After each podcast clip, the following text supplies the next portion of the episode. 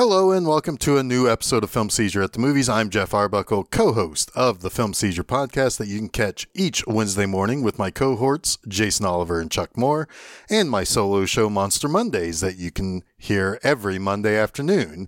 Both of those shows can be found at filmseizure.com as well as a number of podcast providers online. This time around, I'm going to primarily discuss the Halloween trilogy from director David Gordon Green and this final installment, Halloween Ends. I do have a trio of other movies to comment on briefly at the end of this episode, but uh, we'll get back around to that in a bit. Also, this is just my opinion this time around. Back in 2018, Jason and I did cover the 2018 Halloween for an episode of Film Seizure. Then last year, I was joined by both my Film Seizure co hosts, Jason and Chuck, for a discussion around Halloween kills. And due to time constraints and scheduling and whatnot, uh, they are not able to join me for this episode. But let's go back to 2018. David Gordon Green's Halloween was a little divisive, but only sort of. Um, it can never be understated that the internet is an extremely cynical place and a place where people are all too happy to say some of the most obtuse things possible. Um, there were people who immediately disliked that new Halloween film, which I find interesting because it did something I felt was extremely uncommon for a Halloween movie. It didn't just clear, you know, it didn't just clear up a series that has an incredibly convoluted continuity that found the series go through one retcon 20 years before the release of, Day- of Green's new sequel, but then the franchise got a remake only for it to go back and do another retcon. Um, I don't even need to bring up Halloween 3 because that's an entirely separate thing from the Michael Myers continuity. It's a mess, but it helped clear out continuity and kind of bring the series back to its basics.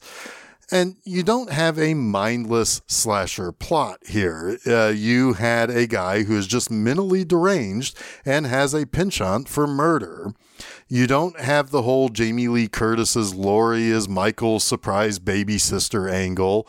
It just goes back to that terror of that previously mentioned deranged dude.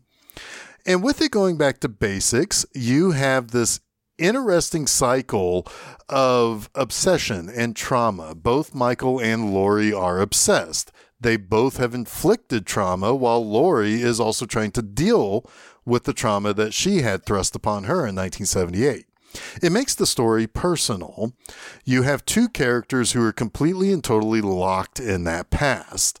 Uh, but Laurie's life can continued where she had a daughter and now has a granddaughter, and her experience has touched them through her. Um, it made for this smaller story that wasn't just entirely hinging upon Michael hiding in shadows and killing kids who dared to have sex or smoke pot, or, oh no, he has a niece that he now has to be obsessed with killing and he's controlled by a cult or whatever the hell was going on in that sixth installment.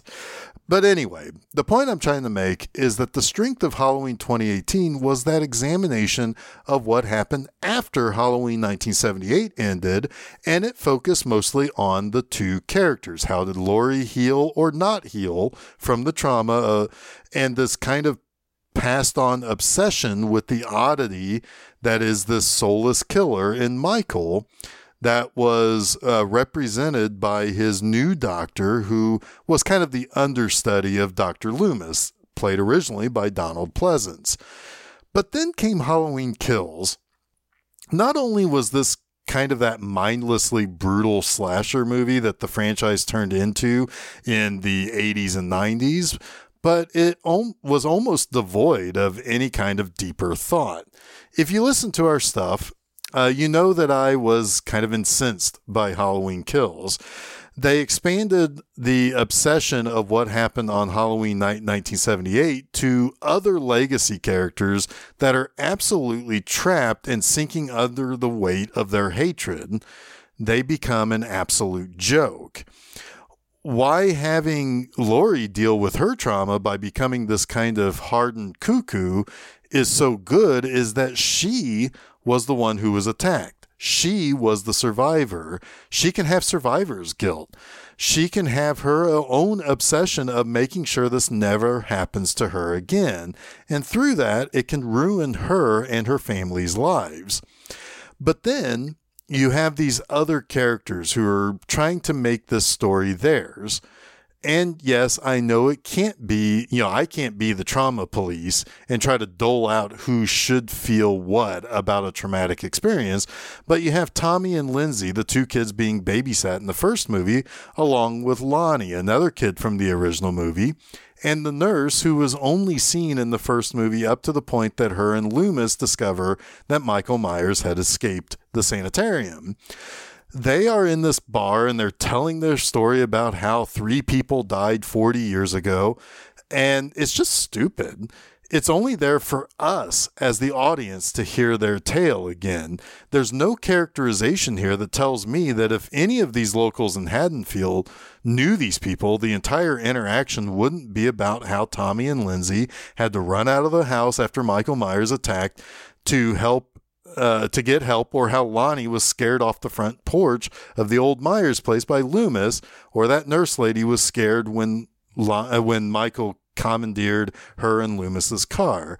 They are so paper thin as characters, with the exception of Lonnie, who does become kind of an interesting character along the way, but the others are nearly pointless. They're only there for us to say, oh, yeah, I remember those characters. Aren't those characters kind of special to the original movie? Mm, sort of, but I didn't have that kind of feeling towards them. They aren't the people who are in direct danger. Laurie was. She's the important one, and that's it. But in fact, that they are so pointless that they are slaughtered with only Lindsay surviving the night. Actually, thanks to Tommy's stupid evil dies tonight chant, most of the town's capable men are slaughtered. I haven't even brought up the pair of African American characters that I felt was bordering on uncomfortable cartoonish caricatures. So I ended up calling that my you know the worst movie of last year. And it wasn't so much that it was the worst movie. I was just the most disappointed in it because the first movie had kind of built this interesting idea this idea of trauma and the cycle of obsession and trauma.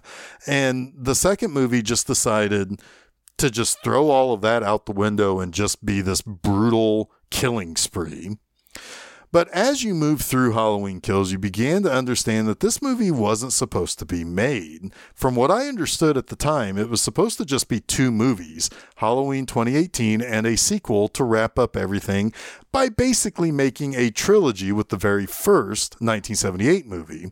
But with the success of Halloween 2018, the decision to expand into a three movie story was made, and Halloween Kills certainly felt like a filler movie to bridge what was uh, to what will be. It was mostly devoid of all the neat ideas that the first movie had. And so here we are, the conclusion Halloween ends. I feel like the ends part of the title is uh, kind of like a subtitle, like the final chapter or the final Friday or the final nightmare. I have a feeling it ain't going to be the end, but I digress. So, where do I stand with Halloween Ends. I will say it's better than Halloween Kills. I feel like this movie is kind of returning to the roots of the first of this trilogy. Um, it's trying to say something about that rot of obsession and trauma. The movie starts with a cold opening that begins one year after the conclusion of Halloween Kills. Michael Myers slaughtered a large number of people, including Laurie Strode's daughter Karen, and just disappeared. The cold open serves as a little bit of a misdirect that plays into a larger idea of how the town handled the, la- the latest rampage of Michael Myers, and how sometimes when one boogeyman can't be defeated, the town will shift their anger and fright to another target. And without giving too much away, that's where the movie sets its tone it actually, for at least the first, oh, 45 minutes or so, shifts all of its focus away from Michael Myers and onto how Haddonfield's attitude had become mired in this terrible aura created by the specter of that killer who returned after 40 years to terrify everyone. This is not going to be good for too many viewers who either want to see a direct continuation from Halloween Kills and the bloodshed of that finale, or they want to see something more traditional in horror like Halloween 2018 had. Seeing how Laurie and her granddaughter Allison have sort of put the pieces of their lives back in order, though it's clear that there's more, uh, it's more like a house of cards like configuration. Um, that you know that does have that feel that I described in the first cha- chapter of this trilogy had it is kind of trying to return to something interesting that Halloween 2018 had. But what I like is how this town of Haddonfield is kind of cursed, but not in a supernatural way. One person's psychotic rampage has made it so this town is constantly looking to inflict brutality on people who are either not normal or not what is considered sane or you know, whatever, or how they're constantly looking for someone to point to and say, that guy is the psycho and he needs to be brought down, and so forth. Again, it's exploring trauma and obsession. While there are some things that return in this movie from the previous, like how, yes, Allison's parents are both dead, or how the most brutal of attacks in the previous film, the older couple of that, uh, you know, left the husband dead and the wife confined to a wheelchair. And of course, because she was stabbed through the throat by Michael Myers, she no longer has a voice. Um, you know, that lady and uh, either her nurse or her daughter or something confronts Laurie Strode, who's kind of trying to put on this brave face of moving on and healing, while others in town blame her for almost allowing Michael to continue to exist. Um, that's a that's kind of a interesting scene. You don't typically see how survivors are confronted in a non heroic way. Um, sometimes you do have somebody who, in one person's eyes, is a strong survivor type, but in another person's eyes, led to something that hurt their family or, or you know, caused them pain. It is really interesting. Um, there's also even a little bit of a play about misunderstanding the real story of how the entire thing began 40 plus years ago. It's done in this very brief, almost offhanded comment, but a character believes that Michael's whole rampage beca- began because Laurie teased him until he just went nuts with it and decided to kill a bunch of people. It's a offhanded thing. It's kind of almost played as a joke, but it's actually really interesting about how the story has kind of turned into this whole other mythological thing. Now, all that is to say that there are ideas here that are interesting and feel canonically connected to Halloween 2018. The problem is that it really makes Halloween Kills stand out as being completely unnecessary.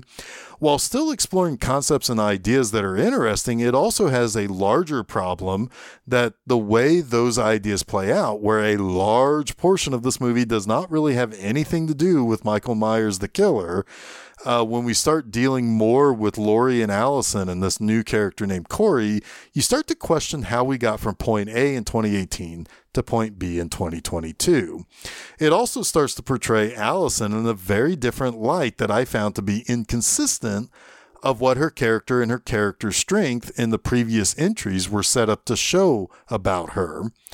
I would buy the shift in how she is almost dominated by this new character if they could do just a little bit more legwork to explain her trauma in all these ordeals that she's experienced. Instead, it focuses entirely on Laurie.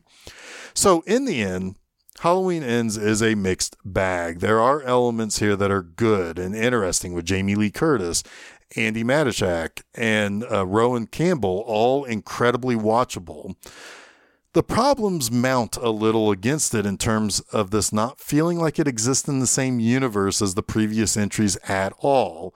There's a complete shift away from Michael Myers to the point that you feel like uh, expanding into a trilogy makes this final entry not strong enough to stand on one idea and one plot, so that they had to have competing plots and then there's this giggle inducing big final moment of unity for the town of Haddonfield that still makes me question if this movie's characters are only acting and thinking in a certain way because of how we, the viewers, perceive this franchise, or if this would have, have had any remote possibility of being how real people would act when we have finally come to the end of this kind of collective nightmare in this town. So I realize I just spent a lot of words and a lot of minutes to only basically to say that Halloween ends as a near miss. It's a marginal downvote for me, despite having a marked improvement over the previous entry. So now uh, let's do a quick rundown of a trio of other movies I recently watched too, and give me and, and allow me to give some thoughts on it. First up, the clear winner of this month so far for me uh, is Marvel Studios' special presentation on Disney Plus called Werewolf by Night. This 55 minute special is from director uh, Michael Giacchino, uh, the musician who composed the beautiful score for the Batman earlier this year. Um, he specifically set out to make this look like a 40s Universal classic monster movie, and right away I was captivated by it. I mean, I do a show called Monster Mondays. Of course, I'm captivated by it. Um, what's more is that this is an incredibly smart idea for Marvel to try out. The story of Jack Russell, yes, the werewolf by night, is named in the comics for a breed of dog, and it's a wonderful little joke. But this isn't a character who really needs a two plus hour movie made for him. He doesn't need a six to nine episode series. Um, he's a character that can do some bigger things, but he doesn't need a lot of time to explain what he is and touch upon the darker, more mystical side of the Marvel universe that is kind of coming out to to be something that I would say like with Moon Knight and with this this is just under the surface of the lighter side of the mystical stuff that we see in Doctor Strange. This is a simple story that does a lot with its runtime. We're introduced to a series of characters who are monster hunters. They're brought to the wake for uh, famed monster hunter Ulysses Bloodstone. They're going to hunt a monster and potentially each other in the hopes to inherit uh, this mystical bloodstone artifact that will, I guess, make them the top monster hunter in the world.